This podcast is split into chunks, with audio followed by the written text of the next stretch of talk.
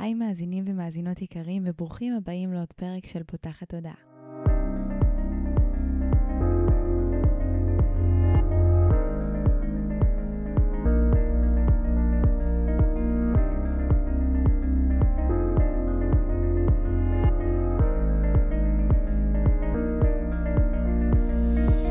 אם זו הפעם הראשונה שלכם כאן, פותחת הודעה היא תוכנית שמביאה רעיונות, מאתגרת תפיסות ופותחת את צורת החשיבה האוטומטית לכל מיני כיוונים חדשים, גם במערכות היחסים שלנו מול עצמנו וגם במערכות יחסים נוספות. אני ניצן אלפסי, אני המנחה של הפודקאסט הזה. אני מאמנת תודעתית, מנחת קבוצות ומלווה תהליכי העצמה אישית בעזרת כלים מעולמות התת-מודע, האנרגיה והרוח.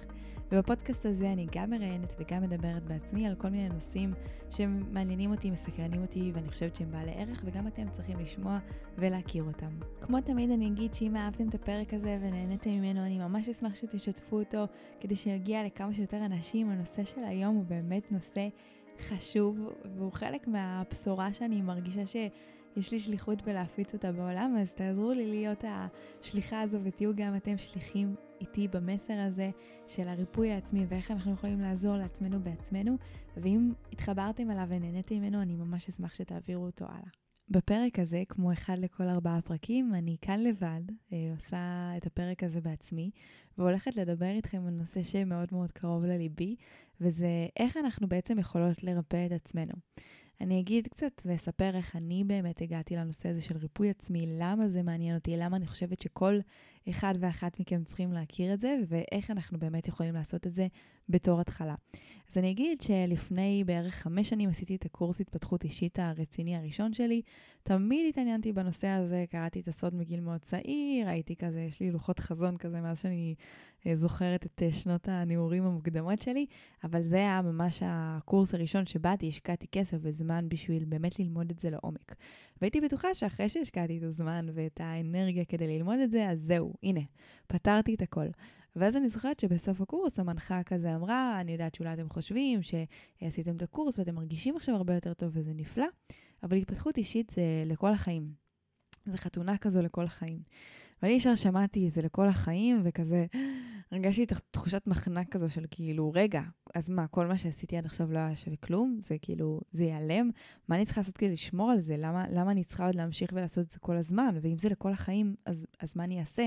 אני כל החיים אצטרך ללכת לקורסים, אני כל החיים אצטרך ללכת למטפלים, אה, אני תמיד אצטרך לשלם לאנשים חיצוניים כדי לעזור לעצמי, אה, תמיד תהיה מלא עבודה, איך, איך אני אסתדר עם זה? איך אני אוכל אה, לממן בכלל את ההתפתחות האינסופית הזו? אז מאוד העסיק אותי הנושא הזה של הכסף, ואני זוכרת, הייתי בת 22, והמחשבה הזו של להיות תלויה במישהו חיצוני בשביל הבריאות הנפשית שלי לא הסתדרה לי. כאילו, זה ממש הציק לי. ובאמת, אחד הדברים שקרו אחרי שעשיתי את הקורס הזה, זה שהחלטתי שאני הולכת ולומדת הכשרה אה, ממש של מטפלים בשיטה שעובדת על תת המודע, ועוד לא ידעתי שאני, שזה מה שאני הולכת לעשות. הייתי אז בת 22, ממש לא חשבתי שאני אפתח מזה עסק ושנגיע לאיפה שאנחנו היום, אבל זה אולי לא יהיה פרק אחר בפודקאסט. אבל אני זוכרת שמה שהניע אותי זה המקום שאמרתי, אוקיי, אני רוצה לדעת לעשות את זה בשביל עצמי. לא משנה, אני אעסוק בזה, אני לא אעסוק בזה, זה היה מלחיץ, כן, אני, הקורס הזה עלה איזה כמעט 20 אלף שקל, אבל אמרתי, אני מוכנה להשקיע את הסכום הזה בשביל לדעת שיש לי את הכלים, שיש לי את היכולות, שיש לי את הידע. לעזור לעצמי, ואני לא אהיה עכשיו תלויה כל החיים בזה שאם מישהו אחר יפתור לי או יתקן לי. אני גם אגיד שהרבה מאוד שנים הייתי נורא מחפשת את התלות הזו ואת התשובות האלה בחוץ, שמישהו אחר יגיד לי מה הבעיה ומה הכי טוב בשבילי. אני מטופלת בערך מגיל 12, אה, לאימא שלי יש מודעות מאוד מאוד גבוהה לעניין הזה של טיפול בנפש, ומגיל מאוד צעיר, כאילו תחשבו שאולי היום כבר זה יותר נפוץ, אבל לפני אה, כמה שנים זה היה, כבר 15, זה לא היה משהו כל כך נפוץ, ואנשים לא היו הולכים לטיפולים, אלא אם כן הייתה מאוד חריגה, ולאימא שלי תמיד היה מאוד חשוב שאנחנו נטפל בעצמנו ונרגיש טוב, וגם אם הייתה בעיה, כאילו, היא לא חייבת להיות ענקית, אבל uh, היא כן הייתה תמיד מפנה אותנו לגורמי מקצוע, והייתה דואגת שיעזרו לנו. אבל מנגד, זה גם יצר אצלי תמיד את התחושה, זה גם חלק מהאופי שהיה לי באותה תקופה, שהנה, אני צריכה מישהו אחר שיגיד לי, uh, והתרגלתי להיות תלויה באיזשהו גורם חיצוני, שהגורם הזה תמיד ידע יותר טוב ממני. גם בכללי, אחד הדברים שאני מלמדת ומדברת עליהם לא מעט, זה שאנחנו לומדים לאורך השנים, לא, לא לסמוך על עצמנו ולא לזכור שכל התשובות נמצאות בתוכנו ולא כסיסמה, אני תכף אדבר על זה. אה, והדבר הזה קורה, ההתנתקות הזו מעצמנו קורית בגלל שמגיל מאוד קטן אנחנו תלויים בעצם בגורם חיצוני למשך די הרבה שנים. בעצם תת המודע שלנו מתגבש בגילי ילדות, וזה גילאים שאובייסלי אנחנו תלויים בהורים שלנו. תסכימו איתי שרובנו תלויים בהורים שלנו לפחות עד גילאי ה... אה, חטיבה, תיכון, יש כאלה שתלויים בהורים שלהם גם הרבה אחרי זה, גם כשלהם לפעמים יש ילדים בעצמם.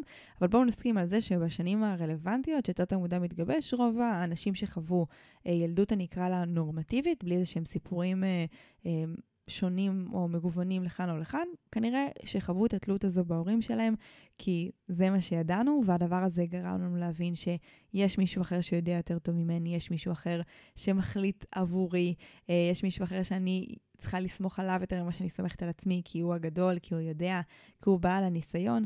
ואחד הדברים שאני עובדת עליהם גם בעשייה שלי עם אנשים אחרים, אבל גם לא פחות על עצמי, זה המקום הזה של להחזיר את הסמכות הפנימית שלי אליי, את הסמכות האמיתית ואת התוקף למה שאני חושבת ולמה שאני יודעת. ואם אני רגע אחזור למשפט הזה של אנחנו יודעים הכי טוב מה נכון עבורנו, אני באמת חושבת שזו אמת ולא סיסמה, כי בסוף רק אני חיה בתוך הגוף שלי, רק אני יודעת מה אני מרגישה, רק אני יודעת מה עברתי, רק לי יש בעצם את התמונה המלאה. הרי תסכימו איתי שלא משנה כמה אני אספר למטפל, מאמן, לכל איש מקצוע, פסיכולוג, זה לא כזה משנה, אה, עדיין תהיה לו תמונה חלקית, כי רק אני מכירה את כל המגוון והמנעד, ורק אני חיה בתוך הגוף שלי, ואני מבינה את עצמי הכי טוב.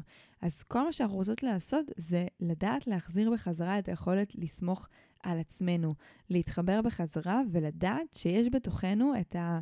אה, אני קוראת לזה לפעמים המרפאה הפנימית, למרות שזה נשמע כזה גדול, אני תמיד מדמיינת כזו מאמה ענקית כזו, שבטית של פעם, שכזה מטפלת באנשים, אז, אז, אז זה יכול להיות כזה, אבל זה גם לא חייב להיות כזה גרנדיוזי אם, זה, אם התמונה הזו מלחיצה אתכם, אבל בכל אחד, בתוך כל אחד ואחת מאיתנו יש מרפאים פנימיים, ולנו יש את התשובות עבור עצמנו, ואנחנו רוצים ורוצות לדעת להתחבר למקום הזה קודם.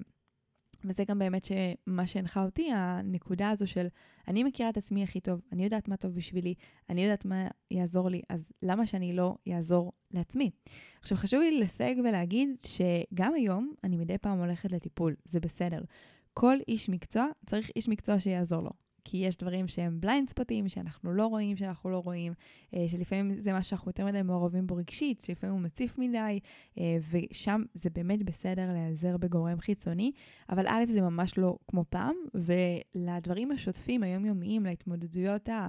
אה, רגילות, אני אקרא לזה, שהחיים מזמנים לנו, אה, עד כמה שאפשר לקרוא להן רגילות, כי הן יכולות להיות מאוד מגוונות, אבל לי יש את הכלים לעזור לעצמי. מתי אני כן ממליצה ללכת אה, להיעזר בגורם חיצוני ולא מתאים לעזור לעצמנו?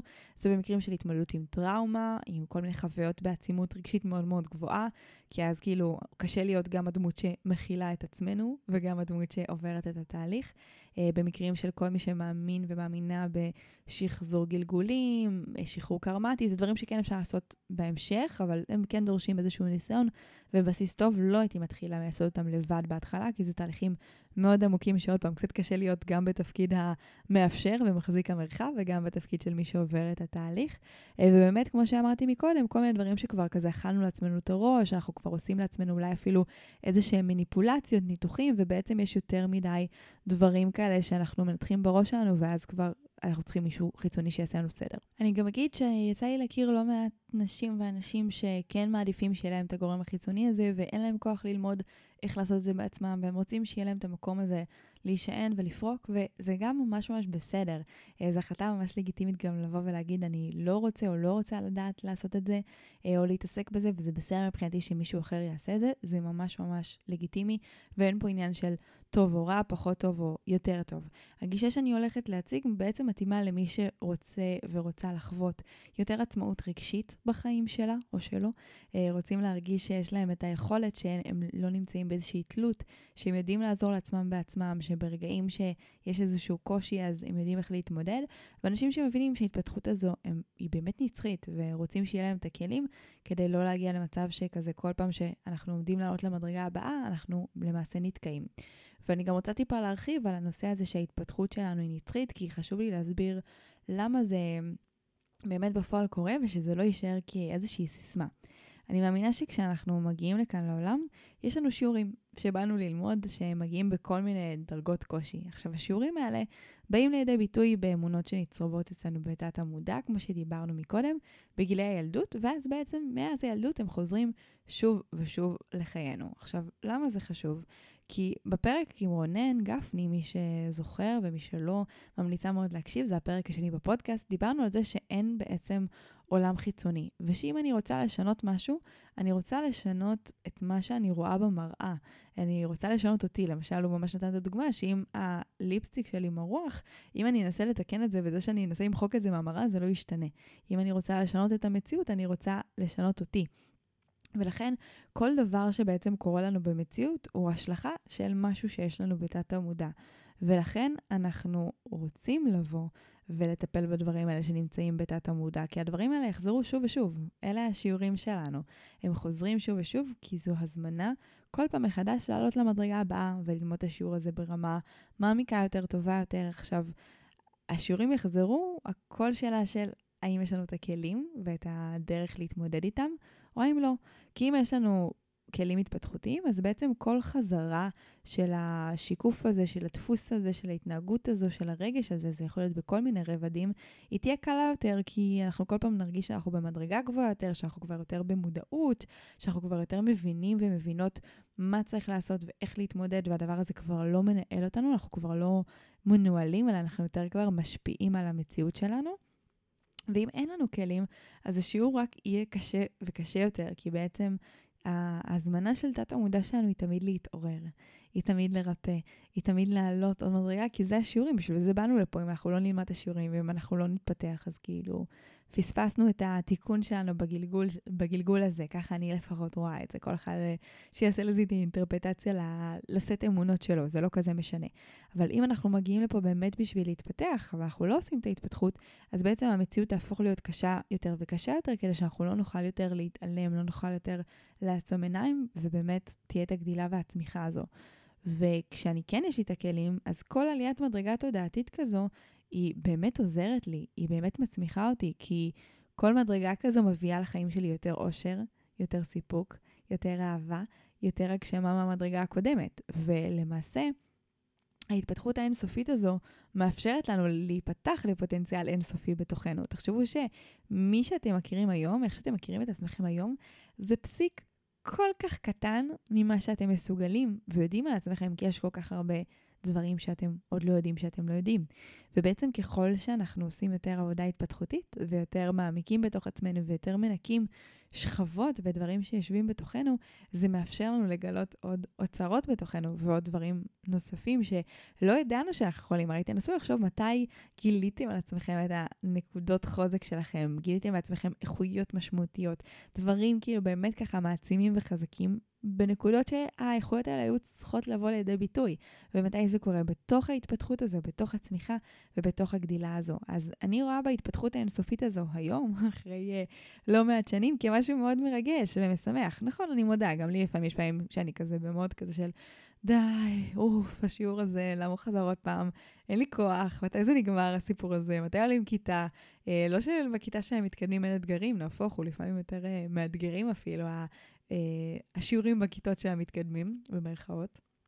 אבל uh, הגישה הזו של להסתכל על זה מתוך מקום של סקרנות וציפייה והתרגשות, ומה אני עוד יכולה לגלות בתוכי, ומה עוד יכול להתממש, אני חושבת שהיא עשתה לי באמת ממש ממש טוב, ואני מזמינה גם אתכם, אלה שאולי מרגישים שכזה, וואי, מה באנו לעשות בעבודה כל החיים, לא להסתכל על זה כעבודה, להסתכל על זה כמשהו מדהים, כמשהו מרתק, כמשהו מרגש, וכשאנחנו באים מתוך הגישה הזו של הסקרנות וההנאה מהלמידה, אז הרבה יותר נעים לנו, זה חוויית חיים הרבה יותר נעימה. עבודת הריפוי הזו, כמו כל למידה של מיומנות חדשה שלא הייתה קודם, דורשת הרבה מאוד תרגול והרבה התמדה, כי בעצם אנחנו לומדים משהו שהוא אמנם קיים בתוכנו, הוא גם בא לנו באופן טבעי, אני מאמינה שבאמת לכל אחת ואחת מאיתנו יש את האינסטינקטים הטבעיים ואת האינטואיציה הטבעית לאיך לרפא, אבל כמו שאמרתי בהתחלה, אנחנו בעצם לומדים להתחבר לזה מחדש. אז ההתחברות מחדש דורשת תרגול, דורשת התמדה, דורשת סבלנות, וחשוב שיהיה לנו את הסבלנות לצבור את הניסיון ולהיזכר ב- בידע העמוק הזה שנמצא בתוכנו ולתרגל אותו עם הזמן. הריפוי, כמו שאני רואה אותו, קורה מתוך עבודה על כל הרבדים האנושיים שלנו. יש לנו את הרובד המנטלי, את הרובד הרגשי, את הרובד הפיזי והרובד האנרגטי. בכמה מילים על כל אחד מהם, למשל הרובד המנטלי מתייחס לכל המחשבות שלנו, לכל האמונות המקבילות שלנו, לכל החסמים שמגיעים באמת מהרובד המנטלי והמחשבתי שלנו. יש לנו את הרובד הרגשי, שזה כל עולם הרגשות שלנו, שזה עולם שלם, שהרבה מאוד אנשים מנותקים ממנו בגלל כל מיני דברים שאמרו לנו על רגשות, שזה לא בסדר להרגיש רגשות, להביע אותם, שמי שעצוב אז מתרחקים ממנו, שחשוב להיות כל הזמן שמח, ובעצם הרבה מאיתנו למדו לטשטש ולהדחיק את הרגשות שלהם כדי לזכות באהבה, וכי בילדות שלהם לא נתנו להם את הלגיטימציה ואת ההכלה הנדרשת לעולם הרגשי שלהם. יש לנו את הרובד הפיזי, שמתייחס לכל הקשר בין הגוף לבין הנפש שלנו. הרובד הפיזי שלנו הוא רובד מרתק, ויש בו הרבה מאוד מידע והבנה לגבי מה העולם הפנימי שלנו רוצה להגיד לנו. אני יכולה להגיד שהרבה פעמים כשאנחנו מנסים להתחבר דרך מחשבה או דרך רגש, זה, זה, זה שני רבדים שאולי יכולים להיות בהם כל מיני מניפולציות שאנחנו עושים לעצמנו. בגוף הפיזי זו אמת אחת שאי אפשר uh, לעקם אותה, לסלף אותה. איפה שכואב יש לזה משמעות, איפה שיש קיבוץ זה אומר שמשהו לא נכון, איפה שיש התרחבות זה איזשהו, איזושהי אינדיקציה למשהו שכן נכון וטוב לנו, דיברנו על זה גם בפרקים שדיברו על uh, אינטואיציה ועל הקשבה לקצב. באמת אנחנו, מוצ... אני מוצאת לפחות, שה... הרובד הפיזי שלנו מאוד מאוד משמעותי, ואם אנחנו יודעים גם לעבוד איתו ולהבין מה, מה הוא מנסה להגיד לנו, יש שם הרבה מאוד מידע שיעזור לנו, וכמובן הרובד האנרגטי, שבאמת דיברנו עליו גם בפרק הקודם עם קארין, שזה עולם שלם שאנשים לפעמים בכלל לא מודעים אליו, לכמה האנרגיה שלנו משפיעה עלינו, וכמה חשוב שנשמור על מה שנמצא בשדה האנרגטי, מה שמגיע ומה שאנחנו מאפשרים לו להיכנס, כדי לא להיות מושפעים מזה לרעה. אז בעצם כשאנחנו רוצים לעשות את העבודה הזו, השאיפה שלנו היא לעבוד על כל אחד ואחד מהרבדים האלה. כשאנחנו נותנים את המענה לעצמנו בכל הרבדים, אנחנו בעצם נחווה תחושה של שלמות, של רוגע, אה, ושבאמת הריפוי הזה קרה בצורה המיטיבה והמלאה. הרבה פעמים גם כשאנשים הולכים לכל מיני סוגים של טיפולים או עזרה, הם מטפלים רק ברובד אחד, או, או טיפולים שעובדים רק על אה, שיח ואולי קצת על עבודה רגשית, או כאלה שעובדים על פיזי ורגשי אבל בלי מנטלי, או כאלה שעובדים על אנרגטי בלי ישר. המפתח בעיניי לריפוי מלא הוא השימוש בכל הרבדים האלה. כל רובד ורובד בחיים שלנו הוא חשוב, הוא קריטי, אנחנו רוצות לתת לו את המענה שראוי לו, אה, כי רק כשהכל יקבל מענה הוליסטי ושלם, אנחנו נרגיש הרבה יותר טוב ומאוזנים. אמרתי קודם שבעצם העבודה שאנחנו נרצה לעשות קשורה לתת המודע שלנו, ושתת המודע שלנו יתגבש בילדות. אז מה שמנחה אותנו כשאנחנו רוצים ורוצות לעשות ריפוי, זה לחזור למה שקרה לנו בילדות. ואני אשים פה איזושהי כוכבית, כי הרבה פעמים אנשים אומרים לי שהם נגיד מתעניינים בתהליכים שאני עושה, אני, אני רוצה להרגיש יותר טוב, אני מאוד אוהבת את איך שאת כותבת, אני רוצה להרגיש מועצמת, אני רוצה לחזק את הביטחון העצמי שלי, אבל אני לא רוצה לטפל ב, בילדות, אין לי כוח לחזור לזה, להיכנס לזה, זה מעיק עליי, זה כזה מכביד עליי, זה עושה אותי עצובה, אז uh, אם אפשר רק uh, בלי, ה, בלי הילדות. ואז אני תמיד כזה מחייכת uh, uh, עם עצמי, ואני מסבירה כמובן ש... זה לא אפשרי.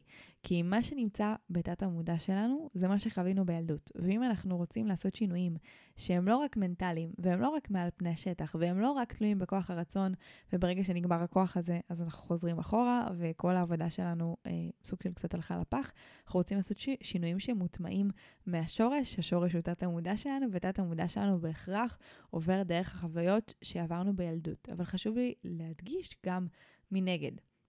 כשאני אומרת שאנחנו עובדים מילדות, זה לא אומר עכשיו רק להיזכר, רק להציף נוסטלגיה, רק להיזכר בדברים כואבים.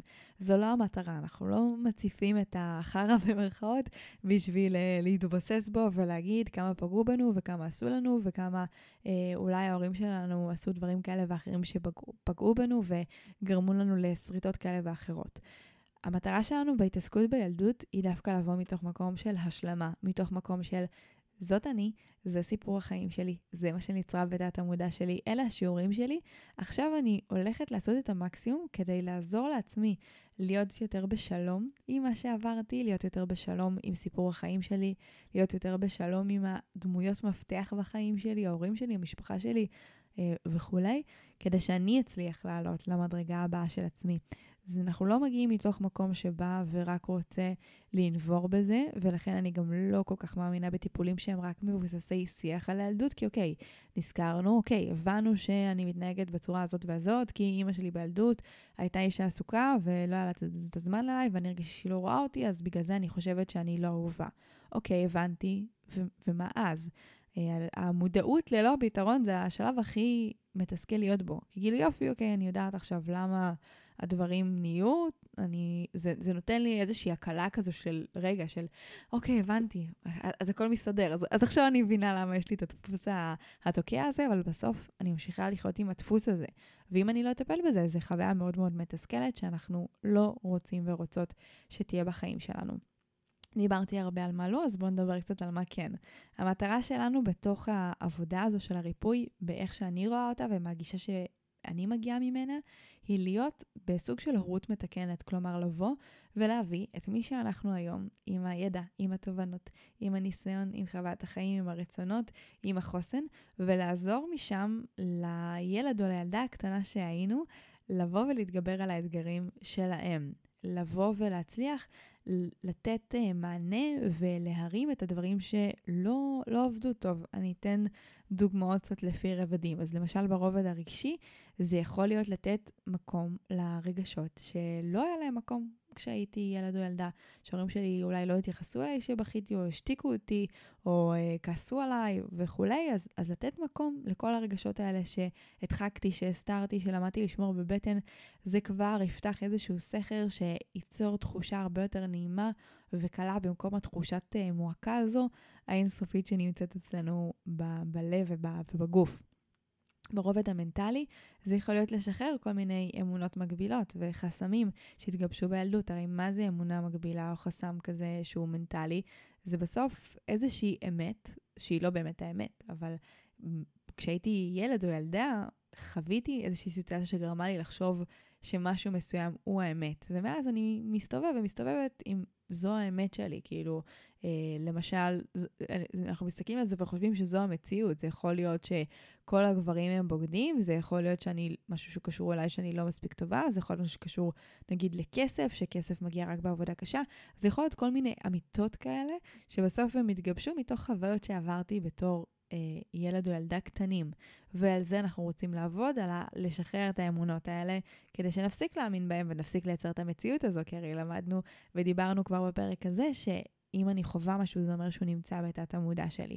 ברובד הפיזי זה יהיה לשחרר את האנרגיה הרגשית, אה, גם מהגוף שלנו, ולהיות יותר אה, קשובים לכל מיני דברים שהגוף מנסה לסמל לנו. יש ממש תורה שלמה שמדברת על זה שכל איבר בגוף שלנו, אם הוא כואב, יש לו משמעות אה, רגשית. אולי אני אעשה איזשהו פרק על זה. שממש מדבר על אם למשל עכשיו כואב לי הגרון, זה אומר שיש משהו שאמרתי ואני מתחרטת עליו, או משהו שלא אמרתי ואני רוצה להגיד ואני שומרת בפנים, שאני לא מבטאת את עצמי עד הסוף. נניח, אם יהיה לי כאבים באוזניים, זה משהו ששמעתי והכעיס אותי, או ביקורת ששמעתי אה, והייתה לי קשה, ולפעמים אפילו ביקורת פנימית, זה משנה איזה צד בגוף אה, כואב לנו, יש אה, משמעות לכל צד, זה ממש תורה שלמה, ולגמרי דרך ההקשבה לרובד הפיזי אנחנו יכולים להבין המון דברים על עצמנו, וברמה האנרגטית אנחנו רוצים להבין איך האירועים האלה שחווינו ב- בילדות בעצם השפיעו על האנרגיה שלנו, ואיך אנחנו היום כבוגרים שומרים עליה באמת נקייה. אני אגיד גם לגבי הרובד הפיזי, ש... החוויות האלה שאנחנו עוברים ממש נצרבים ברמה הפיזית, ברמת התאים. זה ממש תיאוריה גם שמדברת על, על זה שכל המחלות שלנו הם בסוף תוצר של זיכרונות תקועים, ואם אנחנו נעשה עבודה על הזיכרונות, אז גם הרבה מהכאבים הפיזיים ישתחררו, וזה נכון לגבי הרבה מאוד דברים שלפעמים הרפואה הקונבנציונלית לא מצליחה למצוא להם פתרון. אז עוד איזה אנקדוטה קטנה, וזה באמת עולם ומלואו שהוא ממש ממש מעניין. עכשיו, הירידה הזו לתת המודע והמפגש עם הילדות שלנו קורה באמצעות אה, טכניקה שנקראת דמיון מודרך. עכשיו חשוב לי להגיד כמה דברים על דמיון מודרך, כי הרבה אנשים מדמיינים כזה או מדיטציה כזו, או אה, תלכי בשדה של פרחים ותרגישי את הפרפרים מלטפים, וכאילו כזה מין משהו מאוד ציורי. עכשיו כן, יש גם חלק ציורי, אבל הדמיון מודרך שאני מדברת עליו, זה דמיון מודרך שממש באים לעשות בו עבודה, ובאים לפגוש את הזיכרונות ולעשות איזשהו תהליך. אה, אני לא ארחיב כאן עכשיו על איך עושים דמיון מודרך, כי זה ממש לא משהו שפודקאסט אה, של אה, חצי שעה, שעה אפילו לא, זה צריך להיות אה, קורס שלם, ובאמת אני מדברת על זה בקורסי העמקה, אבל שתדעו שהדרך הכי אפקטיבית היא דמיון מודרך, כי פשוט המוח שלנו לא מבדיל בין דמיון לבין מציאות, אבל אנחנו כן נשתמש בזה באפשרות לעשות דמיון לעצמנו ברמה בסיסית. נכון שיש טכניקות שיותר יועילו, יותר יובילו מהר לתוצאות, אבל כן, עדיין בכל הטיפים שאני אתן לכם ממש עוד רגע, אנחנו נשתמש הרבה בדמיון, כי המוח שלנו הוא, הוא לא מבדיל בין דמיון לבין מציאות, ובעצם דרך הדמיון אנחנו יכולים לחוות את החוויות מחדש ולצרוב דברים חדשים בתת המודע שלנו. זה מאוד מאוד חזק, אה, ולכן אני מציינת את זה כדי שתזכרו את זה. מה שכן אפשר לעשות זה באמת שאני אתן לכם עכשיו כמה תרגילים כדי להשתמש בכוח של הריפוי. אז תרגיל ראשון שאני ממליצה לעשות זה ללכת לאיזשהו אלבום תמונות אה, שלכם מהילדות ולדפדף ולשים לב איזה תמונה הכי, הלב שלכם יוצא אליה. עכשיו, יכול להיות שזו תהיה תמונה שאתם כזה שמחים ומחייכים וכזה ביום הולדת או בחוויה כזו טובה, ואולי זאת תהיה דווקא סיטואציה שכזה נראיתם קצת עצובים, מפוחדים, חוששים. אין חוקים, פשוט תיקחו את מה שכזה הכי תופס לכם את תשומת הלב, ותוציאו את זה, וממש תשימו את התמונה הזו מולכם. ואז אני מזמינה אתכם לעשות, אפשר עם עיניים עצומות, עם עיניים פקוחות, אבל כזה בלב, בקול רם, מה שאתם מרגישים, ממש לשאול את הילד או את הילדה הקטנים, מה היה בסיטואציה הזו שהתמונה צולמה? מה הם הרגישו? מה הם חושבים על עצמם? איך זה מרגיש בגוף? מה הם רצו לעשות אולי בסיטואציה הזו והם לא העזו? ואתם מצידכם רק תהיו שם, תקשיבו, אתם יכולים לדמיין שאתם מחבקים אותם, שאתם מעצימים אותם, שאתם אומרים להם דברים טובים, אתם מרגישים שהם ככה צריכים את החיזוק הזה. כבר מעצם המפגש הזה והפגישה הזו עם, ה, עם האני הזה, עם החלק הזה בתוכי, אני מבטיחה לכם שזה ממש מציף את, ה, את הלב בכל מיני תחושות. יכולים לקרות כל מיני דברים בתוך המפגש הזה. אני לא רוצה לתת לכם דוגמאות כדי לא לצמצם למשהו מסוים, אבל תתנסו בזה וגם תכתבו לי אחר כך איך זה היה לכם, איזה תמונה בחרתם ולמה לדעתכם, ומה הילדים האלה שידרו לכם דרך התמונה. ממש תשתמשו בדמיון, תשימו בצד את כל ה... ציניות, את כל ה... כזה, מה זה החרטא, איך הוא יענה לי, איזה תמונה, זה לא בן, בן אדם אמיתי, עכשיו בפועל. כל המנגנוני ההגנה האלה הם לא עוזרים לנו להגיע לריפוי עצמי, שימו אותם בצד ותבואו מתוך מקום של באמת אני רוצה לפגוש את עצמי ברמה הכי עמוקה, מבטיחה שזה יביא דברים מדהימים. אז זה למשל משהו שאנחנו יכולים לעשות כבר ברובד אה, של האמונות וה, וגם הרגשות וגם הגוף, זה משל, תרגיל כזה שמשלב את הכל. עוד משהו שאנחנו יכולים לעשות ברמה הרגשית והפיזית כדי להתחיל להתקרב יותר לרגשות שלנו, כדי לאפשר לעצמנו יותר להרגיש, זה ממש להתחיל לתרגל מודעות לרגש. ואיך אנחנו עושים את זה? ברמה הכי פרקטית ופשוטה. לשים תזכורות בטלפון. מזמינה אתכם, אם אתם אה, אנשים שאתם מרגישים שאין לכם את ה... אתם שוכחים בכלל לבדוק מה שלומכם, איך אתם מרגישים, מה זה הגוף הזה, כאילו מתי אני שמה לב אליו בכלל. אה, אני מאוד ממליצה לשים תזכורת חמש פעמים בטלפון ולרשום מה שלומי. וב, ובתזכורת הזו שהיא קורית לא צריך יותר מדקה, רגע לבוא ולסרוק. מה שלומי? מה, מה אני מרגישה עכשיו? מה אני מרגיש עכשיו? נעים לי? לא נעים לי? איזה רגש חי בתוכי עכשיו, וגם אני מרגישה פיזית. אתם מכירים את זה שבסוף היום, פתאום כשנשכבים במיטה, ואז יש כזה את השקט הזה, פתאום כזה, וואי, איך הגב שלי תפוס, השכמות שלי כואבות, הצוואר, הרגליים, כאילו פתאום כזה אנחנו נזכרים שיש לנו, שיש לנו איברים, ומשהו קרה פה במהלך היום, אז אנחנו לא רוצים שזה יקרה רק בסוף היום. כי זה לא מספיק, וגם לרוב אנחנו כל כך עייפים שאנחנו לא עושים עם זה כלום, אנחנו פשוט הולכים לישון. אנחנו רוצים לתרגל את ההקשבה הזו כל הזמן, ופשוט לתת לזה להיות. לא מתוך מקום של לנסות לפתור את זה, לא מתוך מקום שמנסה רגע למצוא לזה פתרון, אלא רק לאפשר לזה להיות. רק מעצם זה שאתם תיתנו את הזמן הזה לעצמכם להרגיש ולחוות את הגוף שלכם, יהיה לכם הרבה יותר נעים, ואתם תראו ש... פתאום כאילו זה מרגיש כזה שאני יותר מחובר ויותר מחוברת לעצמי, ויהיה לזה גם השפעות, אה, מין כזה סייד אפקטס, השפעות נוספות מהצד. ברמה אנרגטית אפשר להשתמש בכל מיני כלים. דרך אגב, בפרק הקודם עם קארין נתן המון כלים שקשורים באמת לחלק האנרגטי, אבל למשל שני כלים שדיברנו עליהם שם, ואני גם מזכירה, אבל אם לא האזנתם, תלכו גם להשלים את הפרק הזה, זה לעטוף את עצמנו בבועה של אור. אה, ולדמיין שאנחנו מגינים על המרחב שלנו ולא נותנים לאנרגיה שלא שייכת לנו להיכנס. העילה שלנו, שזה בעצם השדה האלקטרומגנטי שמקיף אותנו, הוא מאוד מאוד חשוב לתחושות, לרגשות שלנו, אנחנו רוצים לשמור עליו נקי. אנחנו יכולים לשטוף את עצמנו אנרגטית, אם אנחנו כבר מרגישים ש... אנרגיה של מישהו נכנסה לתוך המרחב שלנו, השפיעה, פגעה, אה, לכלכה, לא, לא זורם לנו בקיצור להשתמש, פשוט אפשר לדמיין נגיד מפל של אור, מקלחת, אפשר גם לעשות את זה פיזית בתוך המקלחת, יהיה לזה אפילו ערך מוסף, וממש לדמיין אה, שאתם שוטפים את עצמכם אנרגטית ומנקים מכם את הדברים. אה, וברמה המנטלית, מה שאני ממליצה אה, זה להשתמש בכתיבה. כתיבה זה כלי מדהים, שהוא לא מספיק מוערך בשביל לעשות עבודה עצמית. אה, גם כי א', הוא מאפשר אה, לנו לחוות את הדברים בקצב איטי יותר במחשבות שלנו, אז הקצב של המחשבות הוא מאוד מאוד מהיר, וכשאני צריכה לכתוב אותם על דף, אז אני פתאום צריכה להאט, ואני פתאום יכולה גם כזה רגע להבין יותר מה קורה, וגם זה מאפשר להסתכל על הדברים מבחוץ. כשאני חווה חוויה רגשית, כשאני חווה איזשהו רגש כזה מתפרץ, או כל דבר כזה או אחר, אני מאוד בתוך זה. אנחנו מאוד מזדהים ממה שאנחנו חווים. כשאנחנו באים ורושמים את זה על הדף, אנחנו יכולים לעשות זום אאוט ולהסתכל על זה ממבט חיצוני, קצת כמו שמטפל בסוף מסתכל. למה מטפלים יודעים לעזור לנו מעבר לזה שיש להם את הכלים? כלים יכולים גם להיות לנו. אלא זה כי הם מסתכלים על זה בנקודת מבט אובייקטיבית ונקייה יותר. אז אוקיי, אנחנו לא נהיה לגמרי אובייקטיביים, כי אין מה לעשות, זה תת המודע שלנו, זה הרגשות שלנו, אנחנו בסוף מזוהים עם הסיפור הזה רגשית, אבל כן, כשאנחנו קוראים את זה על הדף, אנחנו יכולים לעשות סוג של ניתוק כזה מתוך החוויה הזו ולהבין, רגע, מה, מה באמת פה דורש התייחסות וכאילו הוא בעייתי, ומה זה אנחנו העצמנו את הסיפור וגרמנו לעצמנו להרגיש בצורה מאוד לא נעימה, בגלל כל מיני דברים שהשלכנו. נגיד לנשים שאני מלווה, אני ממש ממליצה אם הן צריכות אותי, ונגיד אני לא זמינה, פשוט לשבת ולכתוב את הסיטואציה, מה הן מרגישות, מה הן צריכות, מה הפריע להן. ברוב פעמים הן רושמות לי כאילו כבר בדיעבד, רציתי לכתוב לך שככה וככה וככה, ואז כבר כתבתי לעצמי והבנתי שאני צריכה לעשות ככה וככה וככה. ובעיניי זה...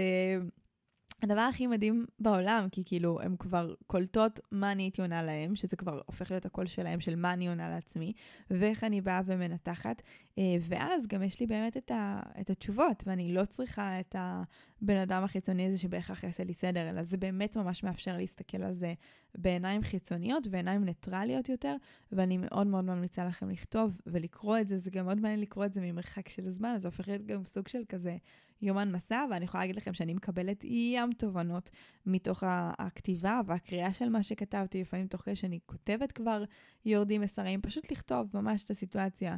אה, היה לי ריב עם הבית זוג, הרגשתי שהוא לא רואה אותי, אה, ממש נפגעתי, כאילו ממש לתאר את מה, ש, מה שחוויתם, מה שהרגשתם, כמה שיותר פרטים, ואז רגע לקרוא את זה מבחוץ ו- ולנסות להסתכל על זה מעיניים קצת יותר אובייקטיביות, ו- וכשיש לכם כבר את הכלים, ואתם יודעים כבר גם איך, איך לעשות את ההתפתחות הזו, כמובן נתתי פה ארבעה כלים מתוך, לא יודעת, אה, המון המון כלים שאפשר לעשות איתם עבודה עצמית. אבל כשיש לכם ארגז כלים באמת ככה טוב ושלם, אתם יכולים כבר לגשת ולעשות את העבודה בעצמכם, ולא להיות תלויים במתי המפגש הבא עם המטפל, או מתי אה, כל דבר כזה או אחר. וחשוב לי גם להגיד שהעבודה העצמית הזו היא באמת עוזרת, זה לא רק פלסטר. כאילו הייתה לי גם מישהי ששאלה אותי לאחרונה באינסטגרם, האם אני חושבת שזה איזשהו פלסטר, איזושהי עזרה ראשונה כזה, עד שנלך... אה, ונלך למטפל ו- ונטפל בזה, אז, אז ממש לא. אני חושבת שהעבודה העצמית הזו יכולה להיות לפעמים אפילו יותר אפקטיבית ממטפל, כי עם עצמנו אנחנו נרגיש יותר בנוח אה, לרדת לעומק, ועם עצמנו זה יהיה הרבה פעמים טרי, ועם החוויה בזמן אמת, שאנחנו כבר חווים אותה ואנחנו כבר בתוך זה, אז יש לנו כבר את המענה. הרבה פעמים, כמה פעמים יצא לכם, נגיד שחוויתם איזה משהו, אמרתם כזה, יואו, ממש חשוב לי לדבר על זה עם מי שמלווה אותי, לא משנה, מטפל, פסיכולוג, מאמן, whatever it is, ועד שכבר הגיעה הפגישה, אז כזה הזיכרון כבר היה מעומעם, והיה לכם כבר קשה להיזכר במה הרגשתם ומה חוויתם, והאירוע הזה שהיה אפשר ללמוד ממנו ולצמוח ממנו קצת התמסמס. אז כשיש לי את הדברים בזמן אמת, אני יכולה כבר לגשת אליהם.